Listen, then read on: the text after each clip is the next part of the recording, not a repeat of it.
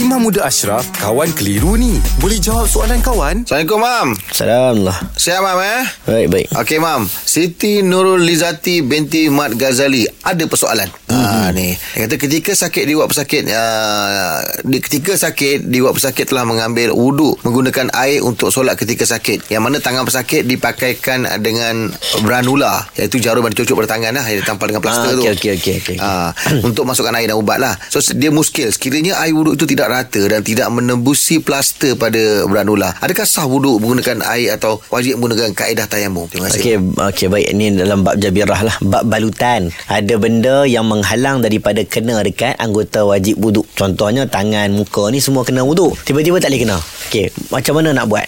Pertama, kena tengok. Yang balut tu, kalau dia balut boleh tanggal, tak boleh tanggal. Kalau boleh tanggal dan boleh kena air, dia kena buka. Dan kalau tak mudarat, contohnya kalau kena air pun doktor tak kata apa, dia kena Ah, buka. buka. Ha, bagi kena air. Tapi kalaulah benda itu menyukarkan, bahaya kalau masuk air takut terkena kuman dan sebagainya, tak perlu dia tanggalkan, dia ambil wuduk macam biasa, ratakan air ke tempat mana yang boleh kena wuduk, dekat tempat yang terhalang tu dia cuma ambil isyarat bagi isyarat macam sapukan tangan dia.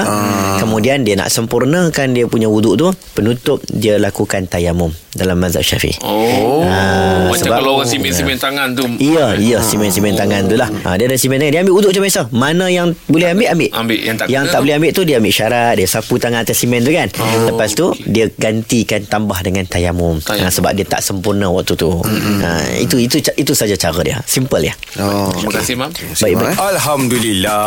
Selesai satu kekeliruan. Anda pun mesti ada soalan kan? Hantarkan sebarang persoalan dan kekeliruan anda ke Sina.my sekarang. Kawan Tanya Ustaz Jawab dibawakan oleh Telekong Siti Khadijah. Tukarkan telekong lama dengan SK. Nikmati penjimatan hingga RM100 dan RM50 selain telekong SK. Kunjungi butik SK atau layari sitikadijah.com. Tertakluk terma. Siti Khadijah, lambang cinta abadi.